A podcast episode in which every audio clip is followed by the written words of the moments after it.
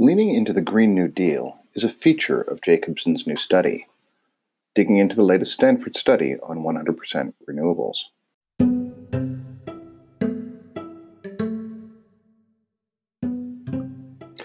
Welcome to The Future is Electric, a techno optimistic podcast associated with the Medium publication of the same name. We explore the future with a recurring focus on climate change, technologies which are transforming our world, and a side helping of politics and culture. I'm your host, Michael Barnard, Chief Strategist of TFIE.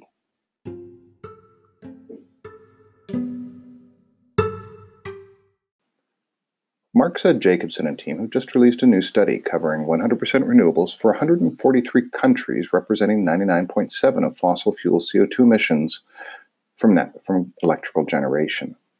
It's an update of a previous study and maintains the mix of technologies, for the most part, emitting nuclear and carbon capture and sequestration.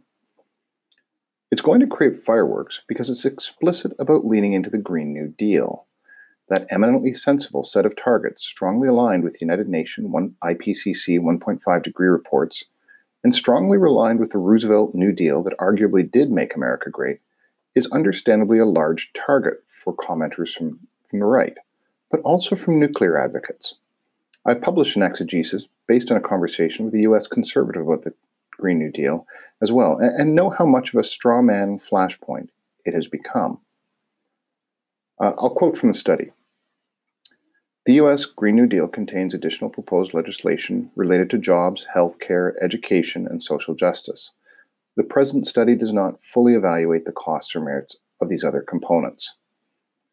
One point of potential conflict that Jacobson et al. attempts to avoid are the things that are all, that were all in the Roosevelt New Deal, but that are flashpoints on the right at present. The things that are not explicitly tied to climate change mitigation or adaptation, but to economic, jobs, and social elements. As I pointed out in my piece on one of the few almost reasonable discussions I've managed with someone from the right about the Green New Deal, all of the elements that the right complains about are tied to both the historical antecedent of the US New Deal and to the realities of climate change adaptation. There is no disconnect except in rhetoric.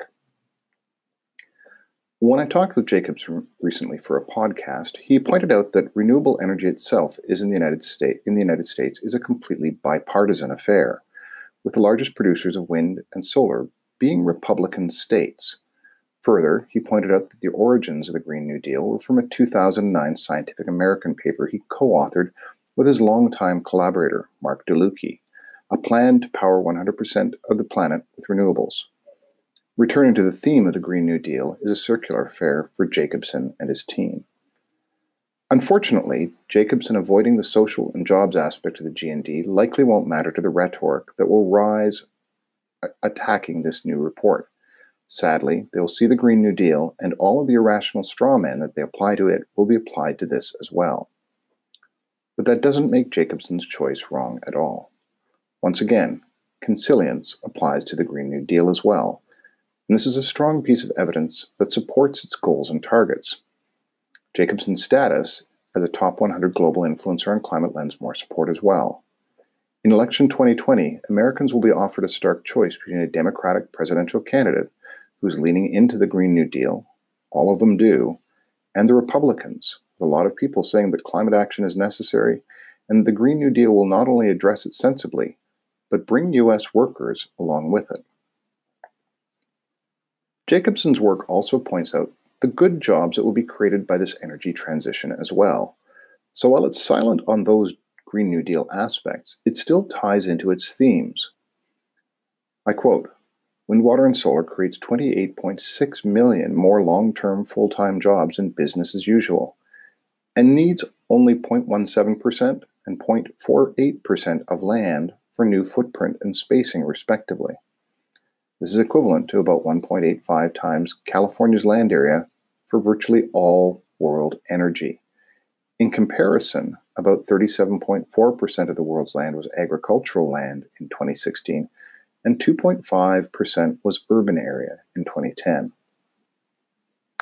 This portion of the study talks to the ongoing attacks on renewables by advocates of both nuclear energy and the fossil fuel industry, finding common cause to attack the technologies which are disrupting their revenues and profits. The amount of man, the uh, land actually required for renewables globally, is a tiny fraction of what's available. I've run these numbers myself, finding that if we just wanted to use wind energy, a space smaller than the tiny state of Del- Delaware would be required for all the energy uses for all purposes for the United States. The distributed nature of renewables and its land use just isn't a real concern, in other words, but a drummed up meme. And in any event, the cost of land is costed into the cost of electricity for different forms of generation. And renewables are vastly cheaper than nuclear, coal, and increasingly gas generation without negative externalities or subsidies. On the Consilience point again, I'll quote the study um, once more. Studies among at least 11 independent research groups have found that transitioning to 100% renewable energy in one or all energy sectors while keeping the electricity and or heat grid stable at reasonable cost is possible. Consilience is one of my favorite words pertaining to the scientific method.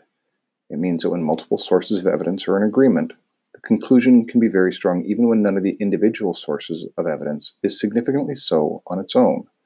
The science of climate change shows massive consilience as ice cores, satellite data, ground temperature data, tree rings, isotopic analysis, and more show strong agreement that climate change is real, serious, and caused by us.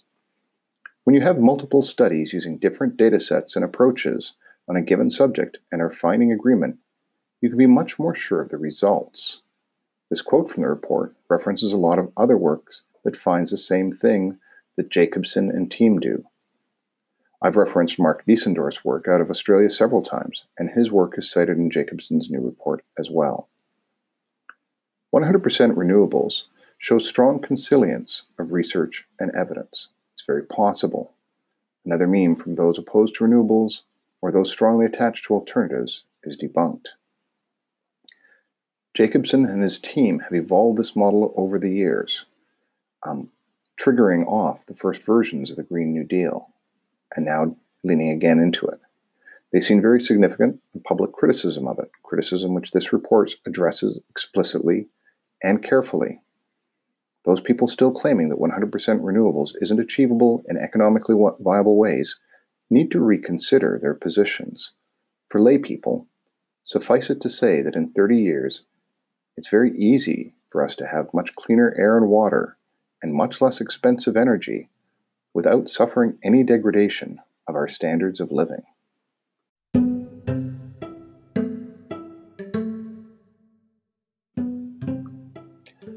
You have been listening to The Future is Electric, a techno optimistic view of climate change, transformative technologies, politics, and culture. I'm your host, Michael Barnard, Chief Strategist of TFIE. These podcasts are available from the Medium publication of the same name, Anchor FM, and other podcast sites. Let us know that you are enjoying us via Claps on Medium and tell us what you'd like us to cover next.